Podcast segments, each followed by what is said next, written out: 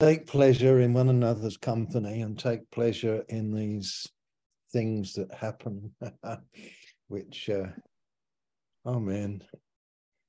Well, you know the title for today, um, or perhaps by now, with all this you've forgotten, but uh, it's uh, God is working still. God is working still, is the title.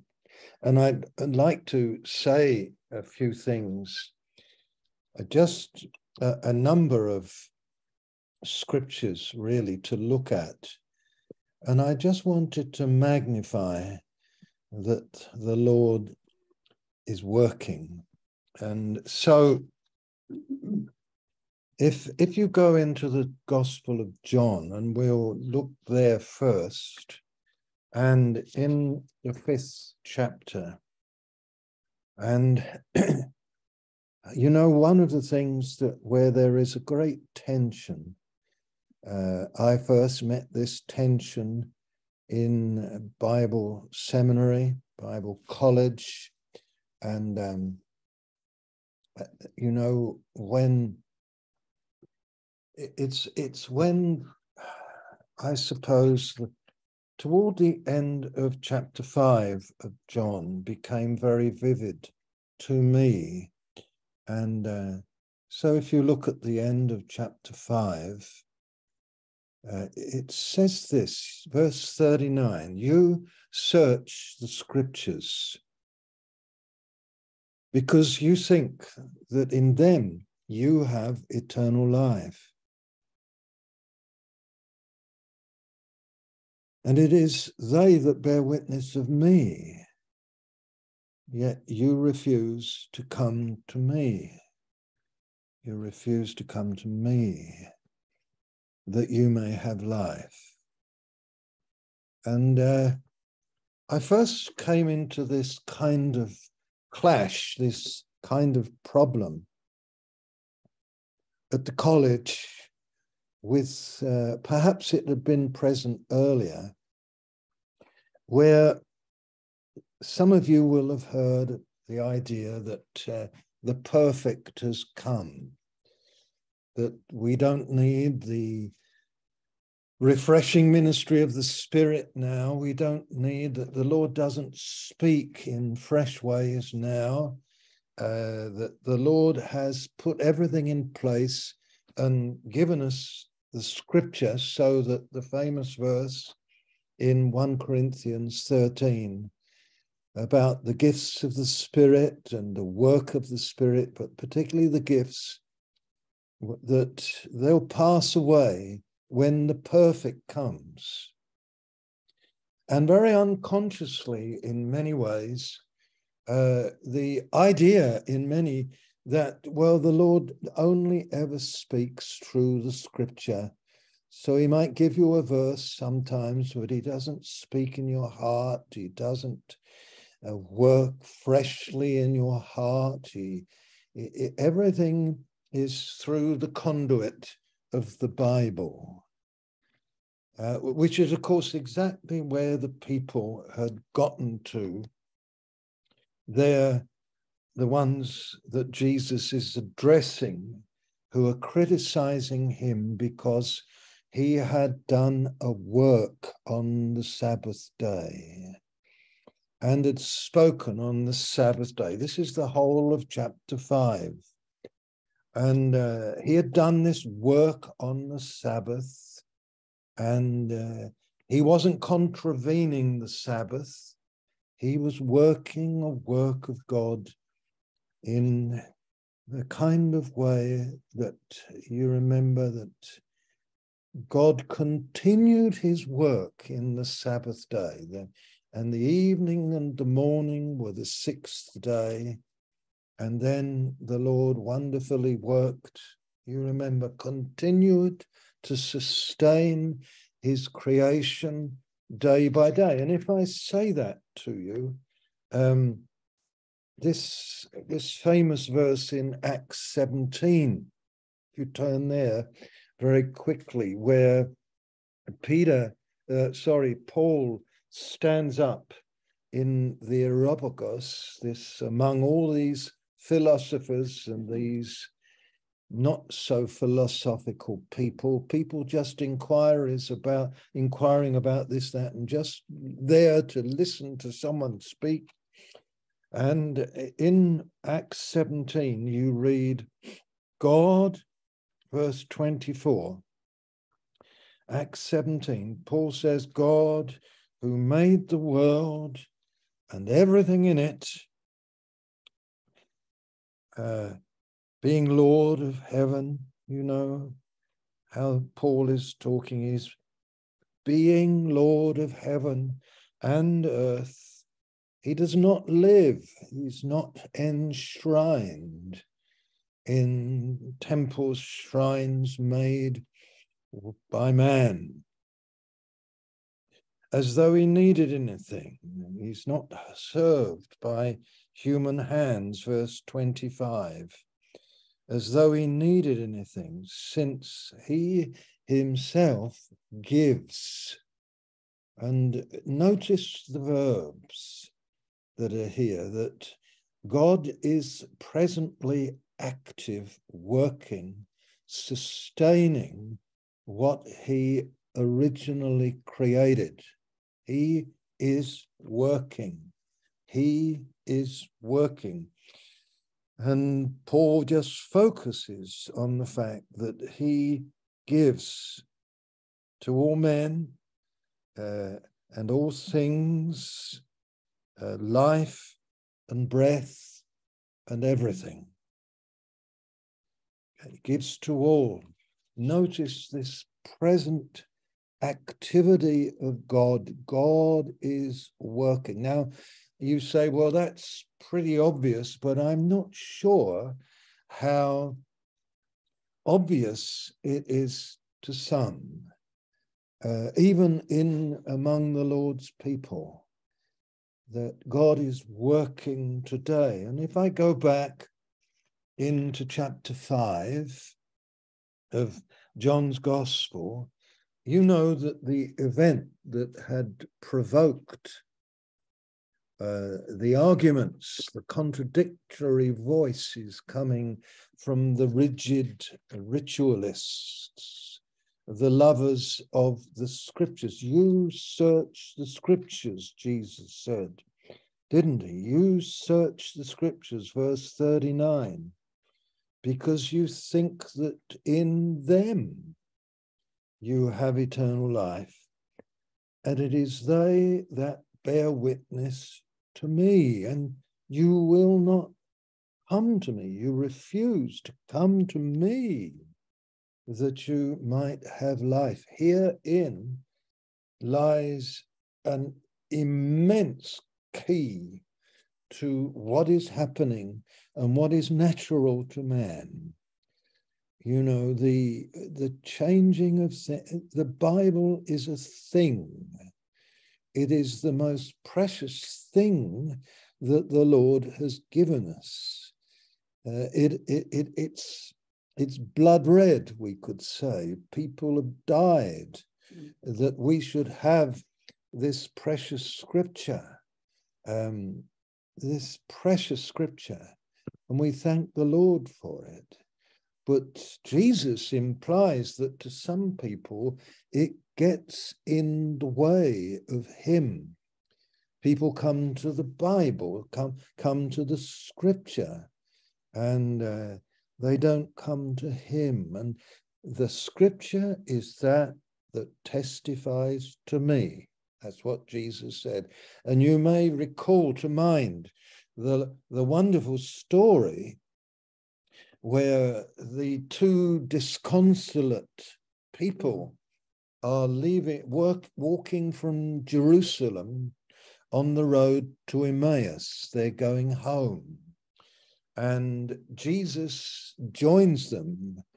And he, you remember, perhaps you don't remember, how the Lord began to say, Well, what, why are you miserable? What's happened? And then they say to him, well, don't you know about uh, Jesus, about what happened in Jerusalem, mm. about the agony uh, that he went through, about his death, and, you know, uh, so on and so on. And uh, then, of course, it, it says that uh, Jesus, it's lovely, really. Um, he uh, it just happened that, well, I'll just read it to you from Luke 24. And this is what he said. Uh, and he, he asked them, Well, what things are you talking about? What things are you talking about? Uh, that's how he says it, you know, in verse 19. That's when he joins them. I want you to notice the the word things again. The word things. What things? This is where they were in their thinking. And they answered in verse 19 and said to him concerning Jesus of Nazareth, who was a prophet, mighty in deed and word, and uh, before God and all the people. And, you know, so they they they recite the history of the things and uh, then you come on down and jesus says in verse 25 oh foolish men and slow of heart isn't it amazing slow of heart to believe all that the prophets have said concerning. Amen. You, you see that? Uh, but to, to believe all that the prophets have spoken, was it not necessary that the Christ should suffer these things and enter into his glory?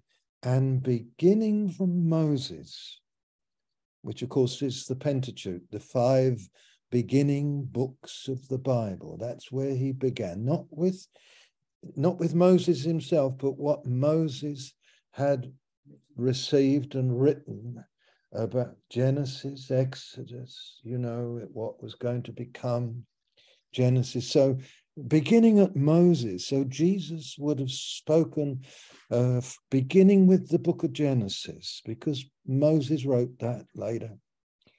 And beginning with Moses and all the prophets, he interpreted to them in all the scriptures the things concerning himself. Very wonderful to me, this.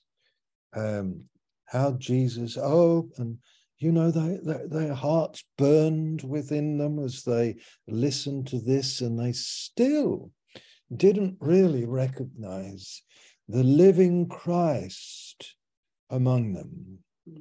And uh, he was made known to them in the breaking of the bread, the famous phrase that as he took the bread and he began to break it, they for the first time saw his hands and they saw the wounds. And glory to God, look at that and their eyes were opened and he disappeared from their sight. And you can see this contrast between things, things, things, things that he did and him.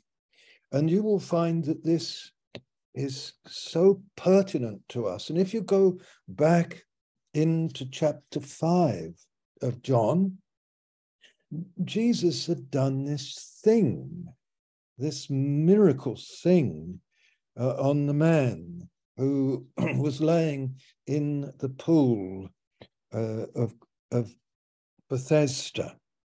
The place had five, five uh, porticos, it says, five arches, and all these people were there. And it's it's wonderful that the Lord Jesus didn't uh, heal them all but uh, he stepped over certain of the bodies and And not that he was ignoring anybody in his heart, but he was under the living direction of his father.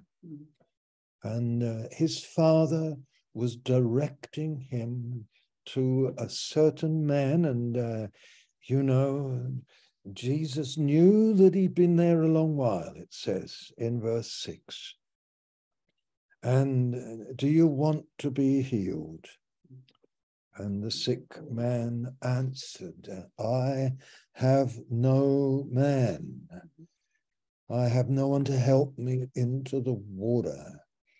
Uh, I have no man. I have no one. I have no one. Uh, because evidently it seems that there was an angelic movement from time to time that moved the waters, and the first one in. Everything rather dependent upon human strength. You know, the survival of the fittest, you could say, the first, first one in, but the first one who maybe had a friend there at that time and was able to lift them into the waters straight away. And this is significant. I have no man. And you know, the in total insufficiency of ourselves to bring ourselves into the state of physical health, spiritual health, soul health. Now, this is part of the lesson. The absolute inability, we do not have it. And the angelic ministrations you know, angels are not human beings. It would never have been sufficient if 10,000 angels had suffered and died. Mm. Uh, they are ministering spirits. It would, it was totally, totally inadequate uh, that if uh, a million bullocks and goats had suffered, you know, it, it, they would have been totally inadequate. No, and uh, no fellow man can uh, help us to be new and saved, and nothing in ourselves. And that gracious act of God giving the law you remember, uh, it was ministered by angels, and it was the letter, the word, it was right, it was correct. Amen. But it wasn't uh, the word that can save to the uttermost. And uh, thereby, of course, it became essential in, in God, that God become man, that man should come, a man should come, the word should become flesh. Praise the name of the Lord. And so in Christ, God and man could come into the sharing of common life, common life hallelujah, that man and God should come into the original intention of God. And I want to say something at this point. It was always the thing that God was working from the beginning, that God and man should dwell together in common life and oneness. That was God's intention from the beginning before he made anything at all. It was that man should dwell with God and God should dwell with man, and that the whole thing is that man should become like God in the likeness of God, that man should be in his image and in his likeness and know his mind. And this is the intention of God from before time began. And so, if you go on, of course, in uh, the fifth chapter of John, you you reach, don't you, where they're they're they're they're arguing about the letter of the law. He'd done this thing on the Sabbath. I'm in verse 18. They sought to kill him. They sought to kill him. Isn't it amazing? And uh, it says, verse 19, Jesus said to them, Truly, truly, I say to you, the Son can do nothing of his own accord, but only what he sees the Father doing. For whatever he does, that the Son does likewise. That is the flow in Jesus' life as man. I'm not doing these things as God in my deity. I'm doing these things in my humanity because everything that I do, uh, the Son can do nothing of himself, but only what he sees the Father doing. And I, I again want you to notice the tense of the verb, what he's seeing. What he's seeing, God is working. God is working. God is working. My Father is working. Isn't that amazing? My Father is working. Uh, verse 20, it says, For the Father loves the Son and shows him all that he himself is doing. God is doing things. Oh, blessed cooperation when at last God had a son, unlike Adam in this regard. This son that had come through Mary, this son was in total cooperation with the Father and only doing and fully doing exactly what the Father was showing him. For the Father loves the Son and shows him all that he himself is doing and greater works than these will he show him. I find these things wonderful. That the beauty of Jesus, the beauty of Jesus, greater works than these will he show him, that you may marvel. For as the Father raises the dead and gives life, so also the Son gives life. We're getting a little bit of clue, you know, that what God is working. He's working life, life, life.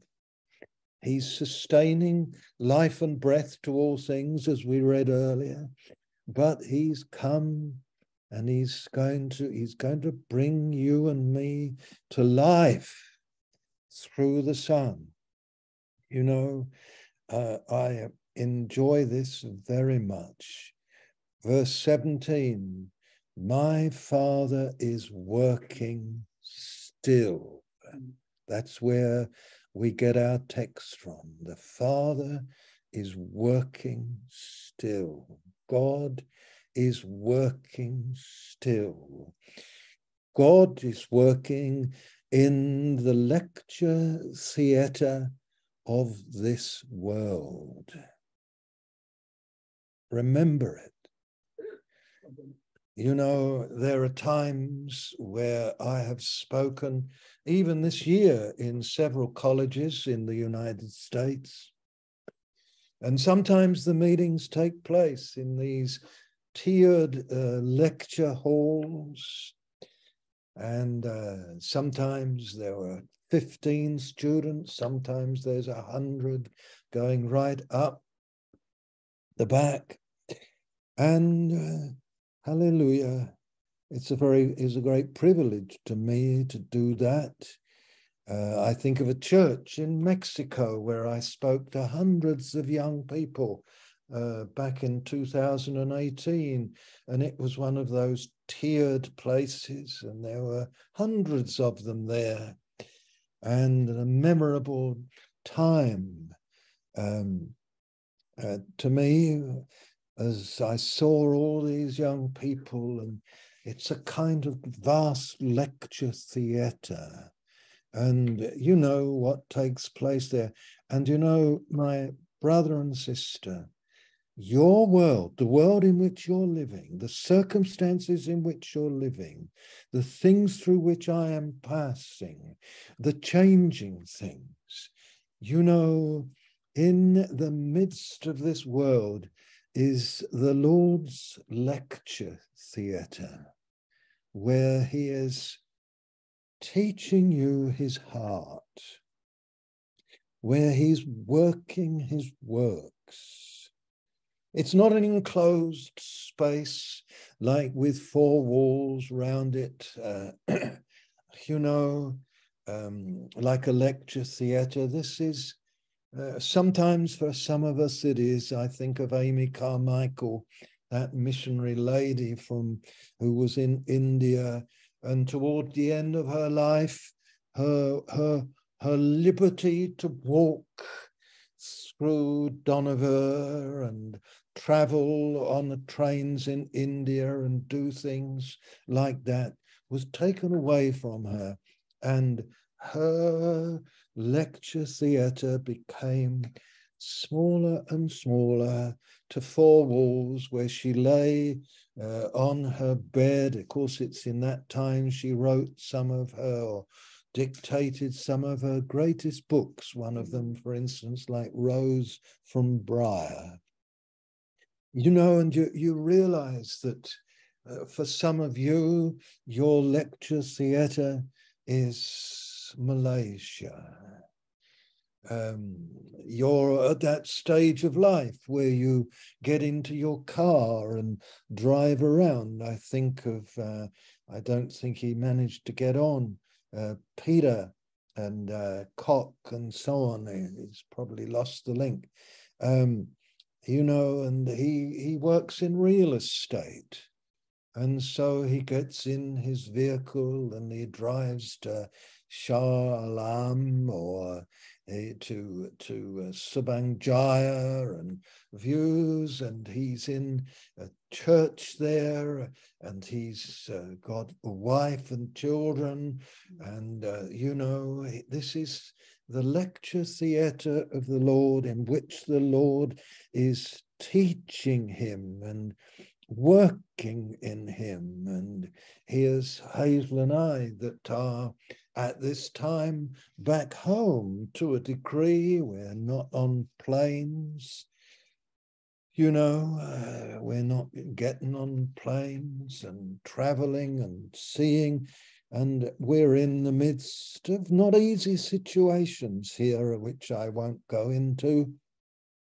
But it's the Lord's lecture theatre. And I want to encourage us all about this. The Father is working, and I work, Jesus says.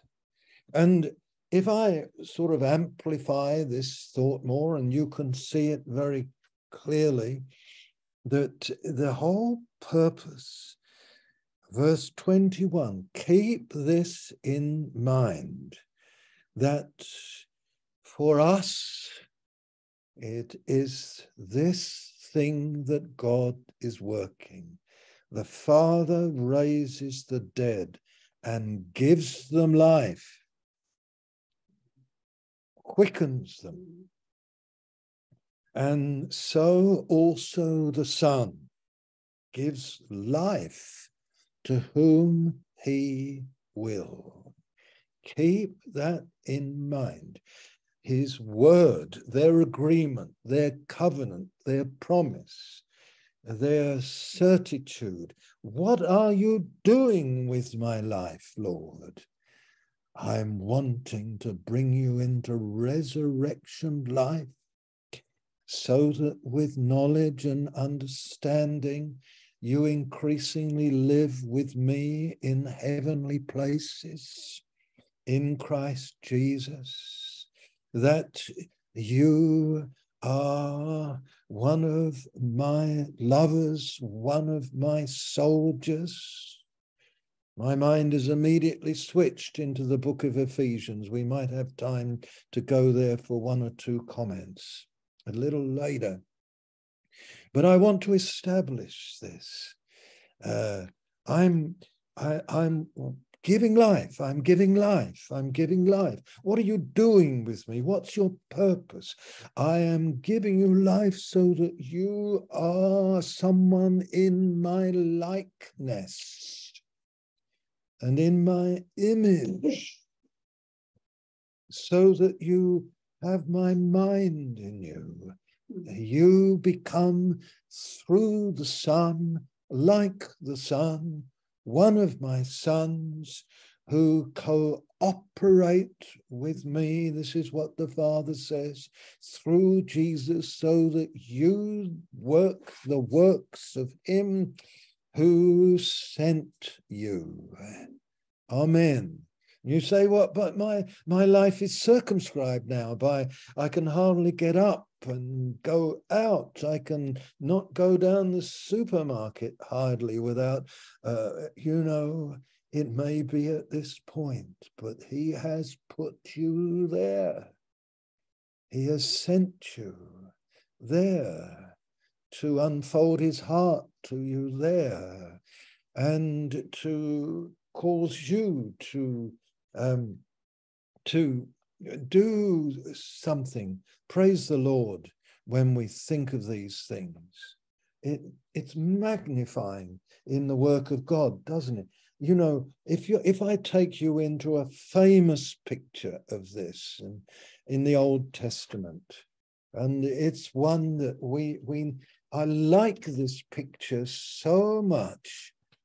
And one of the reasons in the 18th of Jeremiah, the 18th of Jeremiah, uh, you all know the, the, the story so well, is I like the fact that it's clay.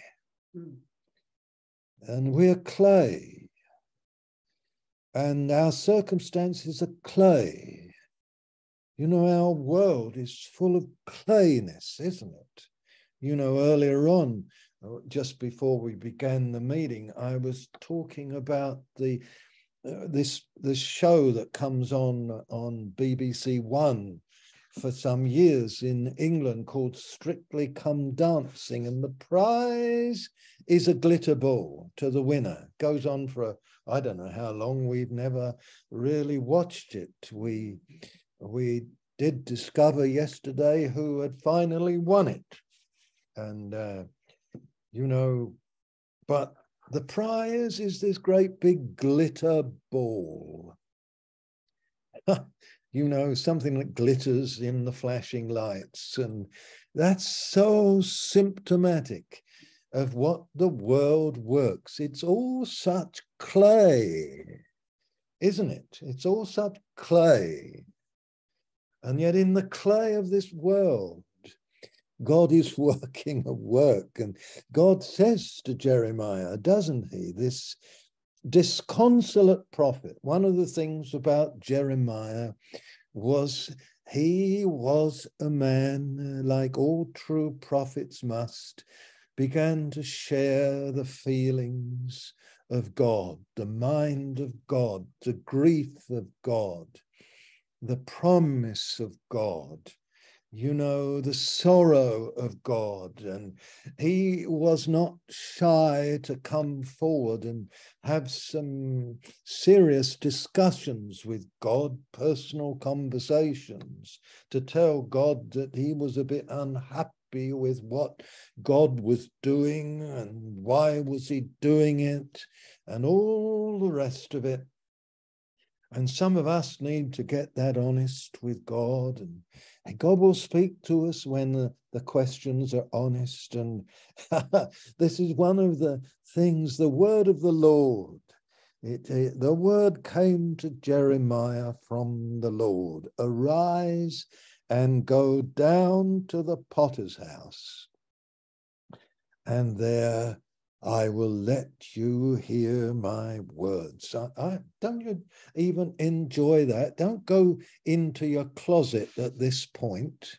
Don't go into the sulks, uh, you know, because what's happening is a, a bit troublesome to you. Go down to the potter's house. Now, my experience of potter's house, our houses, is, of course, there's a lot of mud around, clay, and uh, there's some water, and it's not the tidiest place in the world. I always remember going to um, a workshop in a small town in Minneapolis, in Minnesota, uh, in uh, Minnesota, and uh, uh, I went there because they were experts in restoring cars. And uh, I remember going there, and um, they also rode Harley Davidsons, the proprietors.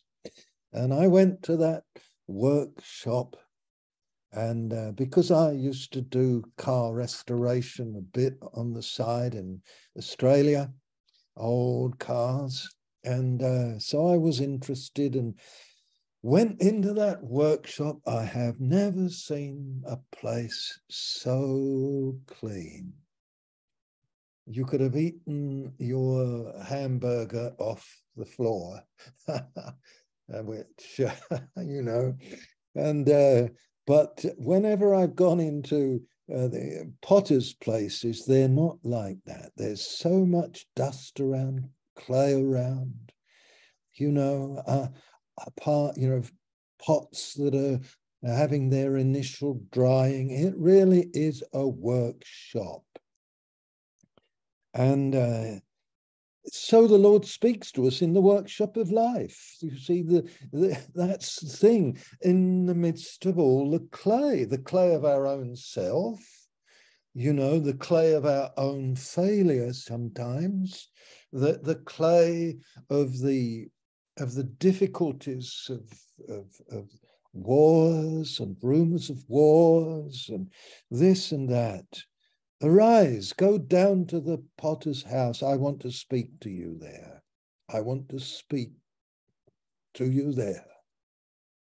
And isn't that wonderful? Isn't it wonderful that he wants to speak to you now? I know these things are simple, but we need to restate them in a fresh way.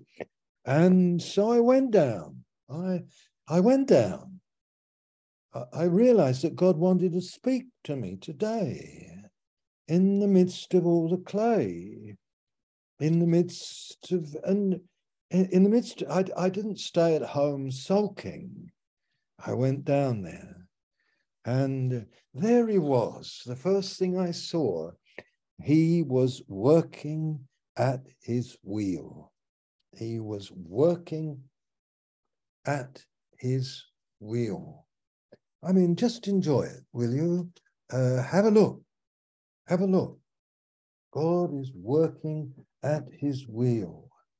And uh, it in, in the old King James, you know, I just read from one version. I'll read it to you from the, the King James version. Then I went down to the potter's house, and behold, he wrought a work on the wheels. The wheels. He wrought a work. You know, that's, I think that that's much better First thing that's different is he talks about wheels, not wheel. And he was working a work on his wheels. So he was working a work. Keep this in mind in, in your heart. Uh, let me keep it in mind in my heart. I am a work that he's working on. You got me? I'm a work that he's working on. Now, my understanding with potter's vessels is that no one of them is identical to another. Exactly. Each is unique. The general shape may appear and be identical, the pattern, but that each vessel is unique. It's just God, isn't it? Oh, God, isn't it wonderful to realize that no two oak trees are identical? No two snowflakes are identical. I wrote a little note to someone this morning, a couple who've gone back to Switzerland from our local church here just for the Christmas period. And they put, because they put pictures up of the snow in Switzerland and they walking in the snow. And, you know, it reminded me again of this the unique nature, the unique nature. And, you know, with the potter, he's working a work singular in the midst of all the things. He has this pattern that he is working in us, but you are unique, your circumstances are unique, each tree is unique, and you do realize that God has given to each tree a being. Now, you may never have thought of that. He's given being to trees, He's given a being.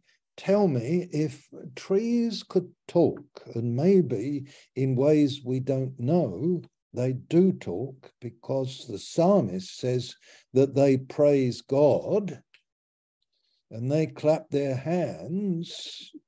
And so, in some way, they are able to respond to their creator. Amen. They're able to respond to their creator. He who makes them, he who causes them to breathe the air, photosynthesis, and all that. What could make a tree happier than to be what he's made to be? You, you get that? Do you, you, do you get that? It's only man, my brothers and sisters, that has argued and disagreed with God. Mm. You know, in Adam, man disagreed, did not cooperate with God, grasped equality with God, sought to be his own God. Man has disagreed with God. Therefore, he has fallen from his true being. You and I have fallen this is what we've fallen into.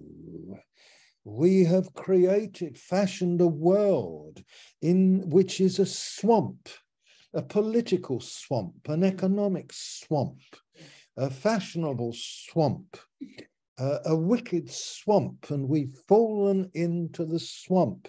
And the great frustration for everybody is that they know they're not the being they were truly created to be. And uh, they're under a curse. And know the blessedness of a tree or a stone created to be a stone by the workings of God. Amen. I think of Mr. David, the king, before he was king when he went down to that brook to face the giant and he picked five smooth stones. Mm. They'd been smoothed by God.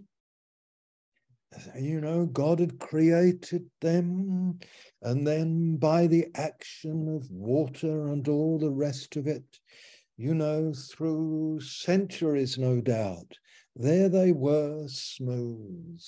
And David, uh, cooperating with God by faith, took one of those stones. And you know the story. Hallelujah. Hallelujah. God is working like that. You know, there's a story about one of the great Chinese Christians of the 20th century, Wang Mingdao. And uh, if you've ever read it, and the title of the book of his life is A Stone Made Smooth. A Stone Made Smooth. The life of Wang Ming Dao. I reckon, remember he was imprisoned by the communists and he went through various things. And whoever wrote the autobiography, the biography, um, uh, well, that's the title he gave it A Stone Made Smooth. Hallelujah. But stones have their being. You may never have thought of this. The sun has its being, S U N. Moon has its being. The moon isn't trying to be the sun. It has its being. And this is they they praise the Lord. The psalmist tells us that the sun in his being is like a bridegroom that comes out to bless and shine upon the earth, which is the its bride. Are you understanding? You see, it's man that has refused to be that being and sinned and sunk into this swamp, mm. sunk into this swamp. It's incredible.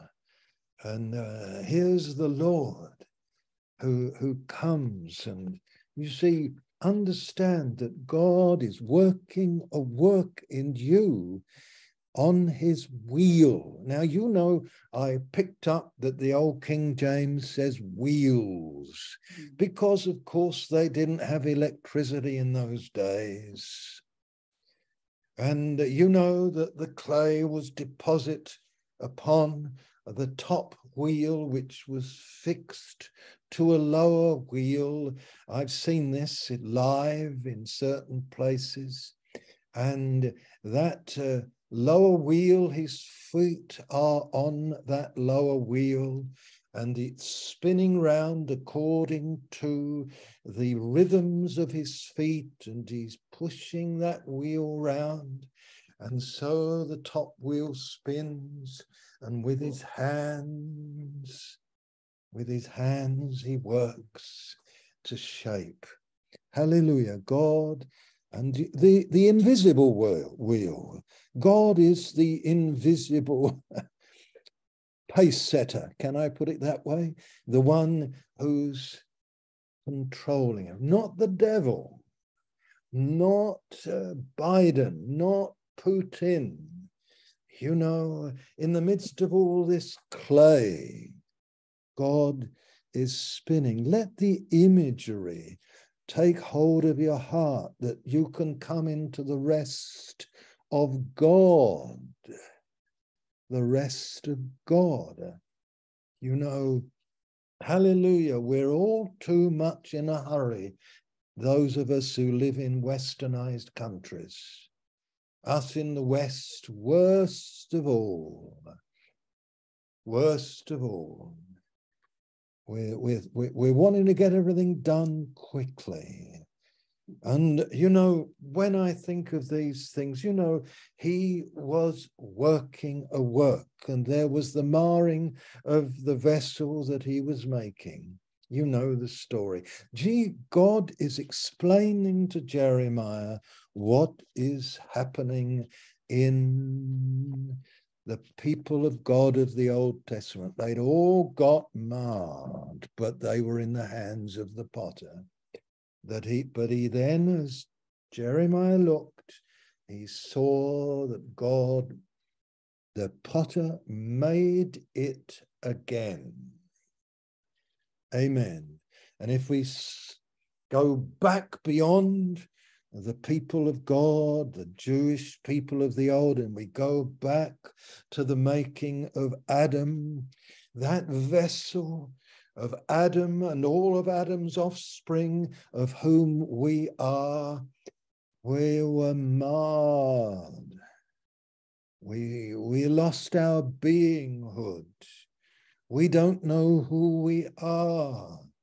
We're lost. We're selfish. We don't know ourselves.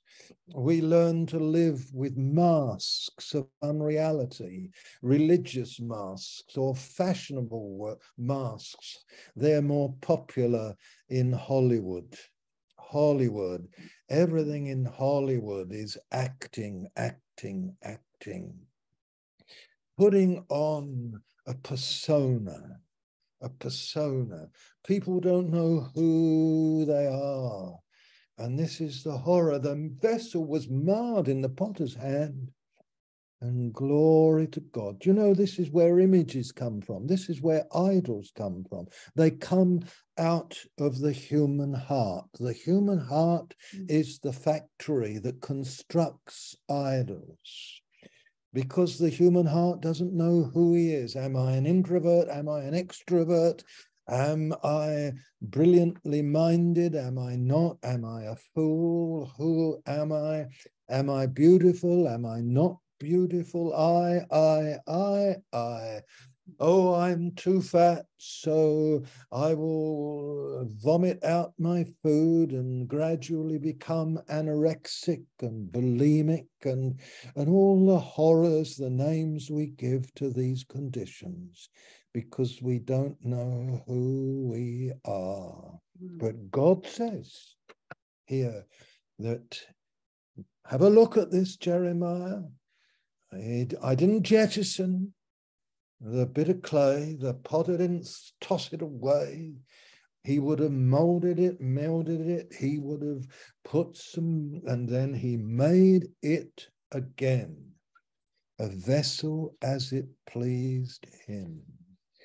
Hallelujah. Now I mentioned to you, and I must hurry quick.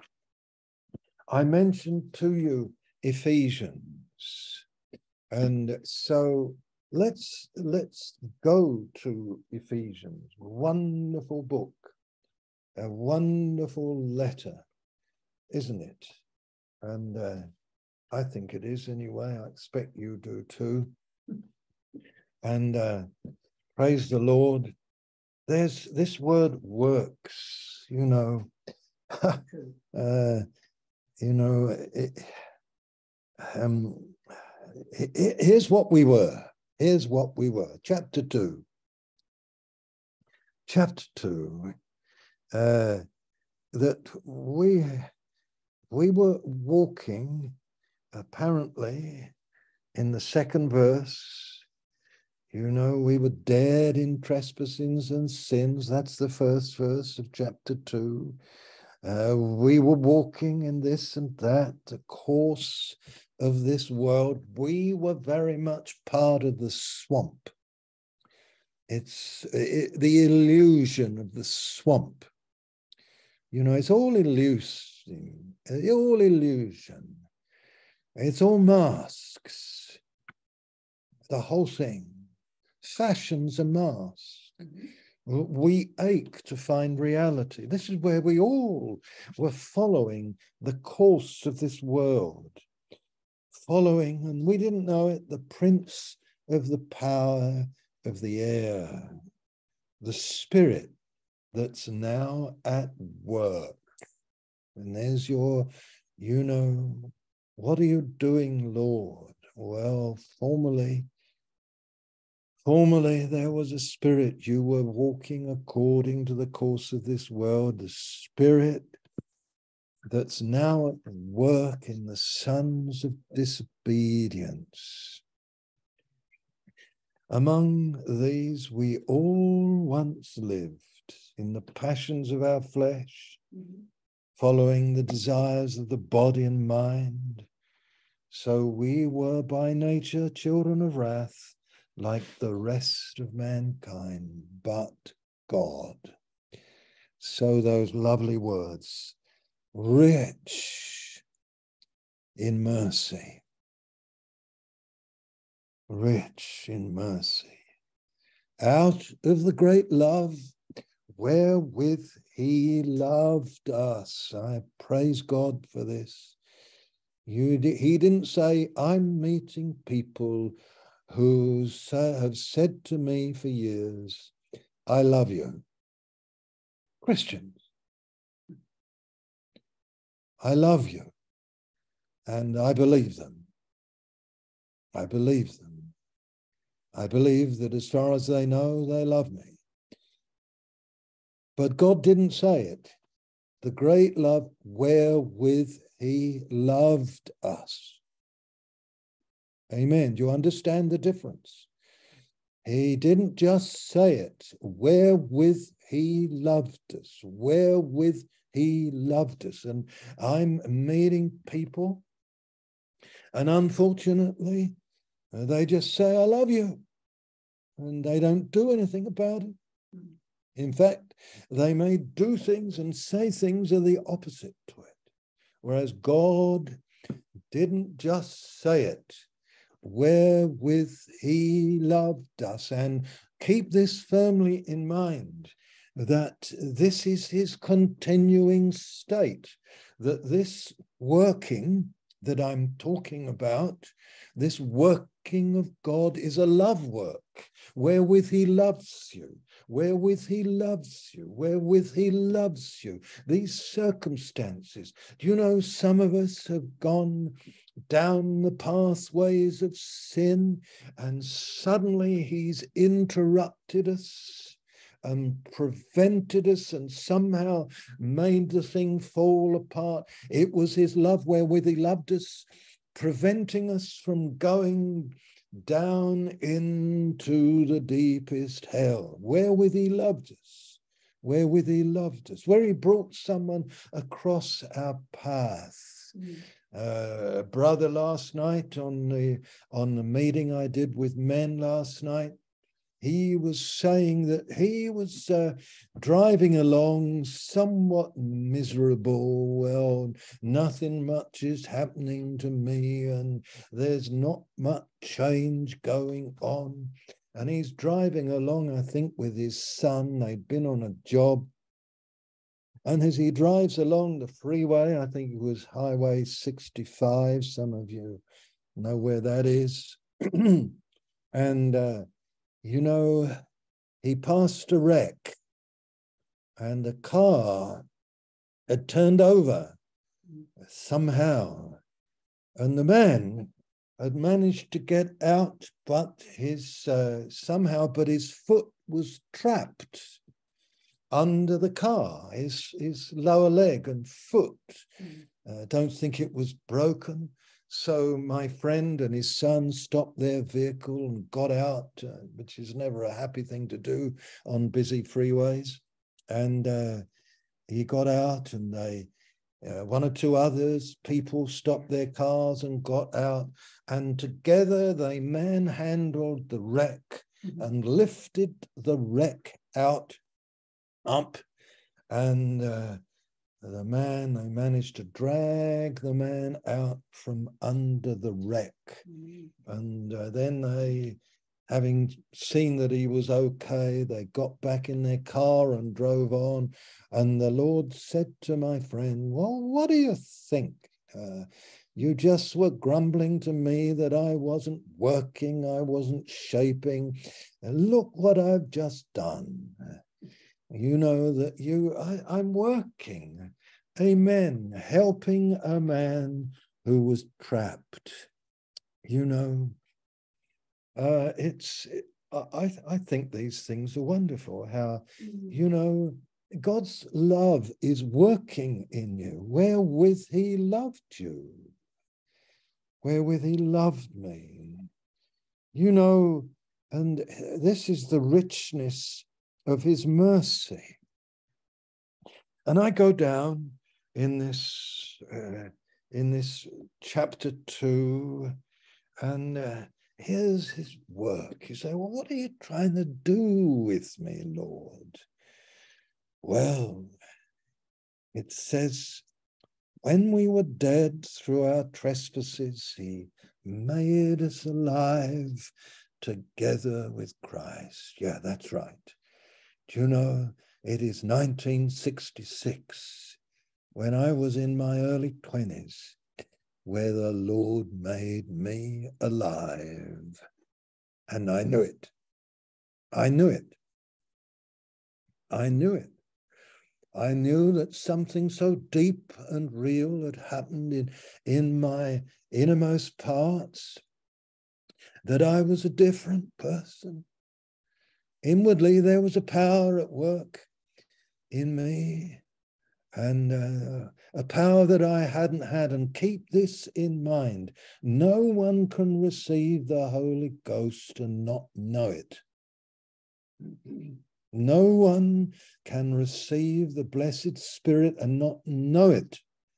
You know that somehow something has happened in your innermost parts. Your body may have tingled at the time. You may have spoken in tongues at the time. Uh, your hair may have stood on end at the time, uh, as if you had any. You know, you understand, those are not the main things. But when the Holy Spirit, when God comes to take up residence in a person, then I tell you, they know it. It is the great beginning. Hallelujah. He quickened us together with Christ. He made, what are your works, Lord? I make you, I make you alive with Christ. What's all that for? Well, you know, it's all been by grace. You didn't earn that. Well, what are you doing? Verse 6 raised you up together with him. That's his work. And made us sit with him in the heavenly places. Amen. Amen. Have you woken up to that? Where am I living? Still in the swamp? Still in the life of illusion? Still in the life of unreality? Is that where I'm living? Or am I learning to live through and with Christ by the Spirit that I'm in heavenly places? Now, I haven't got time to expound this much, but tell me, tell me, is the earth spinning around the sun and the moon moving around the earth? And is it moving around? And pray tell me, uh, where is the earth and where is the moon and where is the sun? And where is Venus and where is Neptune and where are all these places? Are they not in the heavenlies? Ah, not in the third heaven, which is the abode of God. Not in the third heaven. But am I right in saying that all of these planets are in the heavenlies. Amen. Think about it. And the difference, yes, the difference is that we're seated with Him in the heavenlies. He's here. You and I, you say, but I'm living in this clay bound world. We're living in the midst of this swamp, yes, but you are raised up with him to live with him in the heavenlies. In the heavenlies. Sit with him in the heavenlies in Christ Jesus. What's the outcome of that? The beginnings of the outcome. Ah, Father is working. Jesus is working. I'm conscious of this. I don't have to live in the swamp. I don't have to think swamp thoughts. Mm. Amen. I don't have to crawl around uh, like a serpent in the swamp. I don't live there. I, I live in Christ. Hallelujah. And as I read read on, it says, this is what he did it all. This is why he's working in your being, that in the coming ages he might show the immeasurable riches of his grace in kindness toward us in Christ Jesus. What are you working, Lord? I'm wanting to help you to open your eyes so that you see that you're living in Christ in heavenly places and that there is a great purpose that I'm working that is going to be fully realized where the immeasurable riches of his grace shall be manifest in the coming ages through us. Through us. I'm going to have what I originally intended. It's not going to fade away. I'm going to have man in communion with me, humankind. And I, my kindness is going to be shown us, His grace. For by grace, verse 8, you've been saved I want you to know this that salvation, yes, we talk about it being sin, but what is sin? Sin is living in the illusion, sin is living in the swamp, sin is living in the depression, sin is not knowing who you are. Sin is not being the being that the Lord has made you to be through his Son. Sin is living in the worlds of disappointment, Sin is living down there in the manufacture of idols and images. Sin is putting the mask on every day, the religious mask, living down there, living down there. You have been, this is what God is working King in you. He has worked it and he's working it into your experience so that you see that your whole destiny of your whole being, you know, eh, your whole being is wrapped up in Christ. Your being is hid with Christ in God. It is impossible to be the real you, the real being, without Christ. Without Christ. And with Christ, you will gradually come, and I mention that word gradually, but it will be steady work of God. Whereas you see Him, you'll see yourself. You'll see who you really are. You'll see that you are forgiven. You are see you will see that you are cleansed. You will see that you're a new creature. You will see that you're beloved of God, that you are precious in his sight. You will see that even you, even you are his beloved. You will see yourself in his light. Amen. Because your true beinghood is hid with Christ in God. This is what He's working in us. And that's why, you know, by grace we've been saved through faith, and it's not of your works. There's, you know, it says in, in my version here, it's not of your own doing, it's the gift of God not because of works. He's done it, lest any man should boast, for we are his workmanship, created in Christ Jesus for good works, which God prepared beforehand that we should walk in them. Hallelujah. Hallelujah. Let's all say thank you. You probably know that this word, we are his workmanship. Do you know what the Greek word is for that word? Workmanship. This is this is something above. you know, the idea of a lump of clay uh, in his hands. This, my brethren, is the word, I'll say it to you in Greek, poema. Poema. I wonder if you're hearing uh, an English word that's similar. Uh, in fact, the English word comes from it. You are his poem.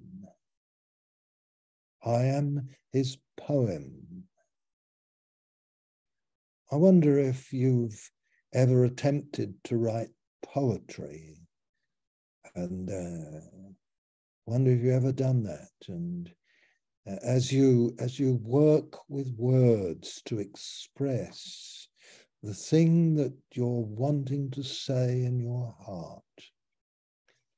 Uh, I can remember writing a song a long while ago. It actually was recorded uh, along with some other ones, and that song was called "Swallowing Sunshine." funny, funny title for a song, you know. But I can remember uh, working uh, I'd got a melody in my mind and a chord structure, and it was sort of stuck there in my head. And so there was a certain shape that I had to use the words and I had to bring, and the whole scene was about sunshine and about uh, the change of weather and uh, the capacity of man to embrace light, light, light, sunshine, sunshine, sunshine. Light, light, light into the darkness of his soul. You know, working with these words, and I can remember it. You know, sometimes it would take hours. The thoughts are in the mind, and you're working with words. You are God's poem. He's working a work in, in you and me. And he's speaking his words to you. He's speaking his heart to us.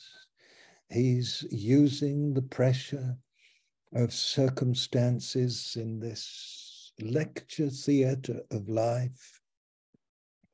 And that we should be uh, those who in the ages to come, that it might be seen that in the coming ages, you know, if I go back into this tremendous first chapter, that it, it says that he's doing this, that he is working, and it comes twice.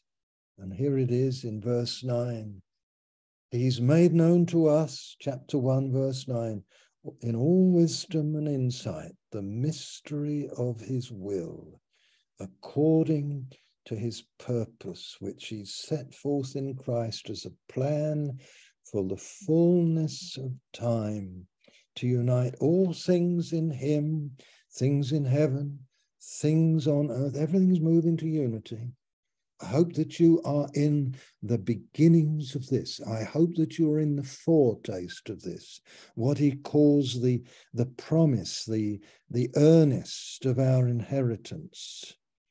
I hope, verse 14, you're seeing that already that everything has a, an uncanny and most marvelous unity. The events of your life, they juxtapose together, they synchronize, that there's nothing out of order, that even the works of the wicked one, where he seeks to interrupt, and interfere. Somehow, as you yield to Christ as Lord in the midst of it all, He even makes these things fit together. The whole of life is a lecture theatre.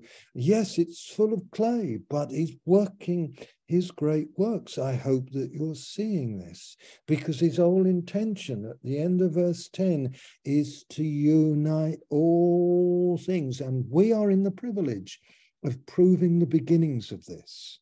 I am, I am. I look back in my life and see my my my terrible uh, failure uh, in ways.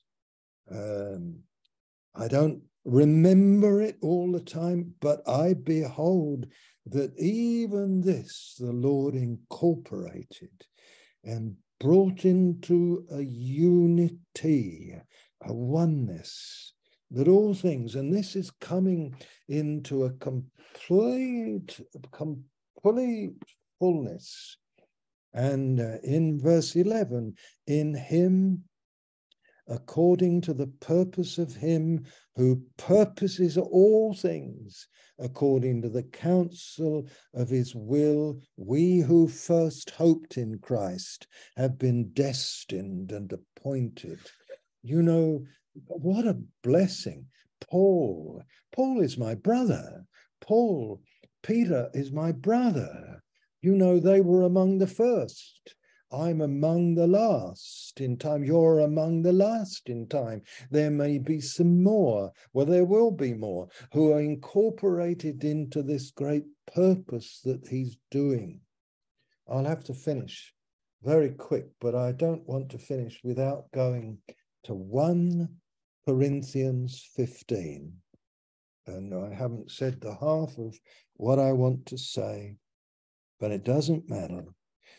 And uh, 1 Corinthians 15, and uh, how Paul begins, and he talks about the, the gospel, God's spell.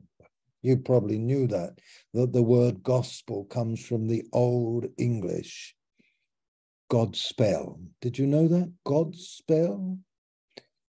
Now, I'd remind you, brethren, in what terms I preached to you the gospel, which you received, in which you stand, by which you're saved. Hallelujah. If you hold it fast, unless you believed in vain. I've been preaching the gospel to you today. For I delivered to you as of first importance what I also received that Christ died for our sins. Isn't that a lovely phrase? I preached to you what I first received. That's first of importance.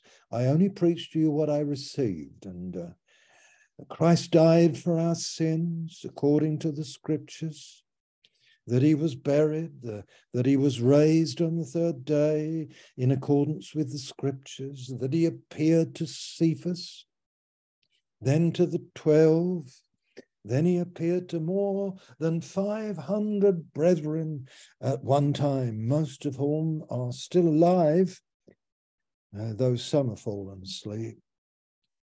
Then he appeared to James, well, that's James the Elder. Isn't that an interesting thing? James the Elder. But then to all the apostles, last of all, as one untimely born, he appeared also to me. I was pondering that phrase. Paul, did you have some special appearing of the Lord? Are you referring to the Damascus Road? An incredible phenomena happening that, that, that, you know, as you look back on it, it was so mighty.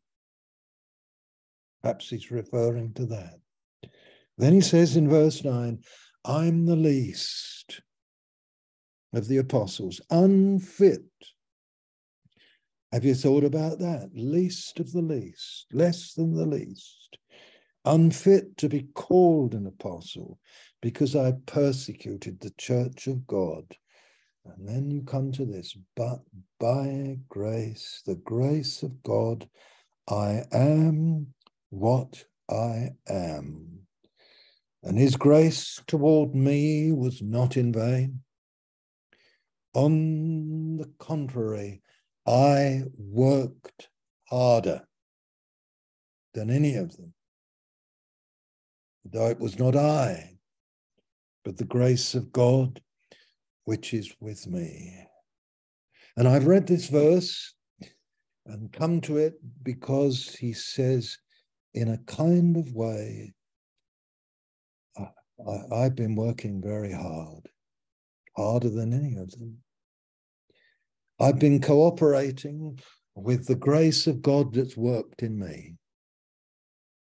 I, I, am just like Jesus in this sense that uh, I'm not like Adam anymore, that was just not working according to the workings of God. Jesus worked in full cooperation with the Father. I only do the things that he does. Paul says that's what I've been doing. I've been working harder. I've been cooperating.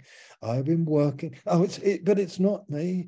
Uh, I don't know how to explain it. It's the grace. I'm giving way to the grace. I'm get, yielding to the grace. I'm not fighting the grace. You know, God gave such grace to Adam, and he he resisted the grace. God gave grace. Grace you notice that God didn't say anything negative to, to Adam at the beginning. He gave him grace to confess his need so that who knows what would have happened if they'd have both been transparently honest and totally repentant. Who knows what would have happened?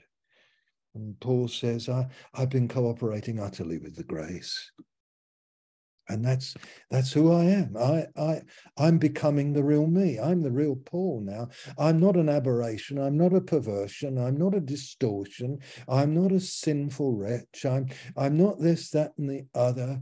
My true being is coming. I'm like a tree. He doesn't say I'm like a tree, but like I mentioned earlier, a tree that is delighted in being a tree and gives glory to God by being a tree and I must be a Bernard that is yielded to God and the workings of his grace, yielding to him so that now where I am and what I'm in, I become the true Bernard that I was always made to be in fellowship with Jesus in the midst of all, all the lecture theatre of this world with all of its clayness and swampiness and illusion and all its falseness I must be living in the heavenlies in Christ Jesus and rejoicing. So I'm becoming at last proper Bernard. I don't have to put on a mask.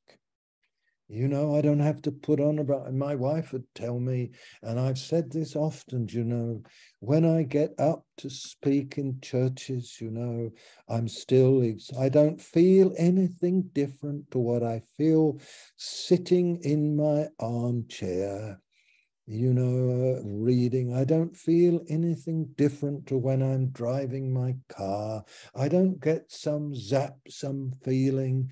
You know, it, he changes what we are so that we are what we've always been decreed. He's chosen us to be in Christ Jesus. And, you know, I am what I am by the grace of God.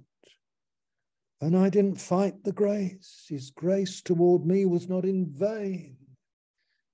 Yea, on the contrary, I worked harder than all the other apostles. A bold assertion seems like pride, but it really is it's simply a man cooperating with God and becoming the real being he's meant to be. Isn't that wonderful? Now we're not all we're not all Pauls.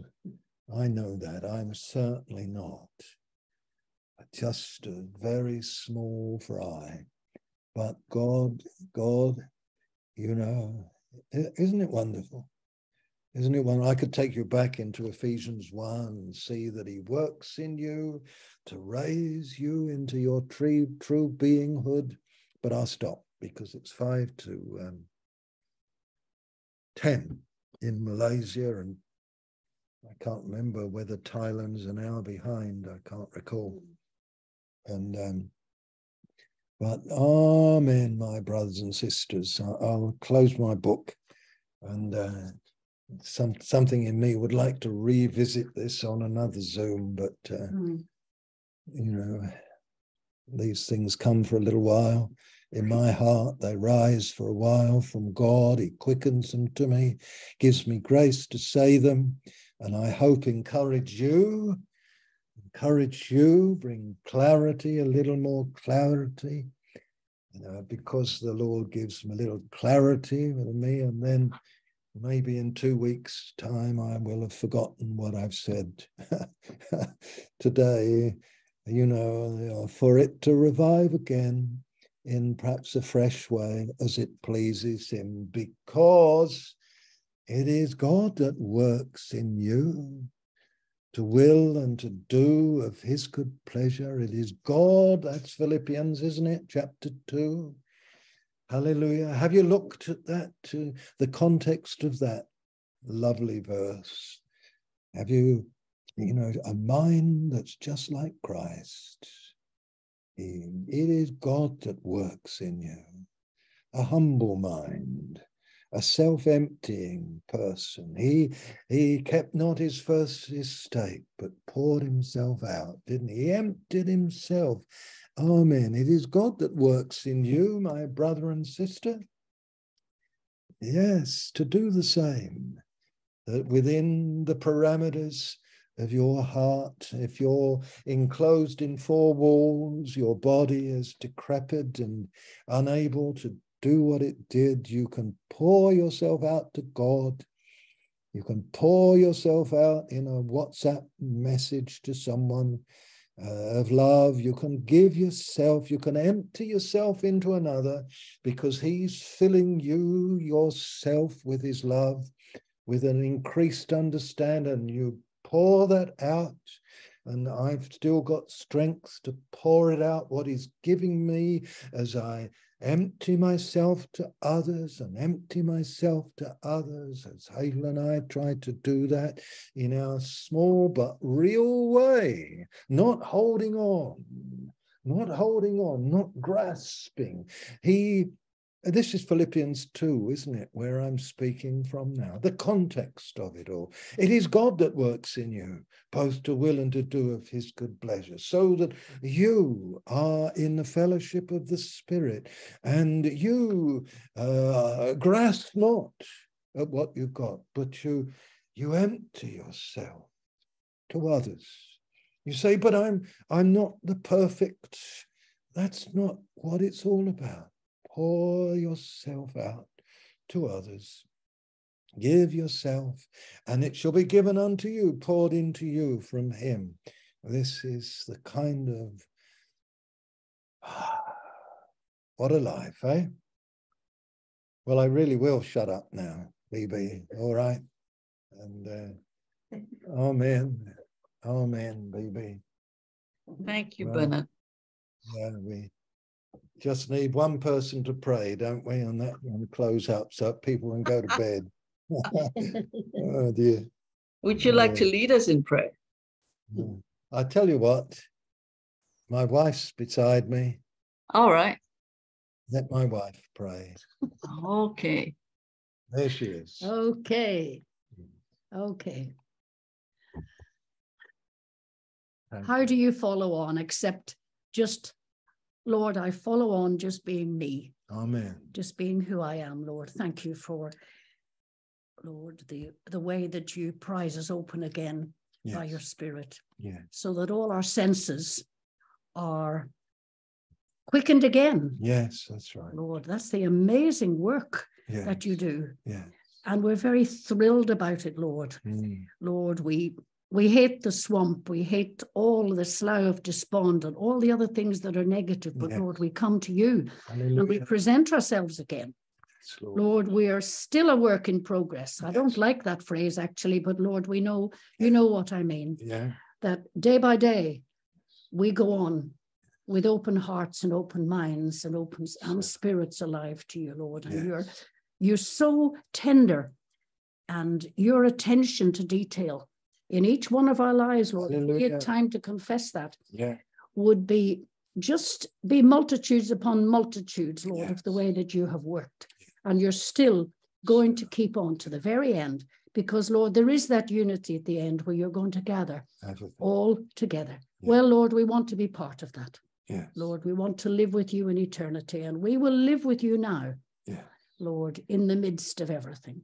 So bless our precious brothers and sisters here, Lord, and give them a, a blessed Christmas, a Christmas time, Lord, that maybe surprises them.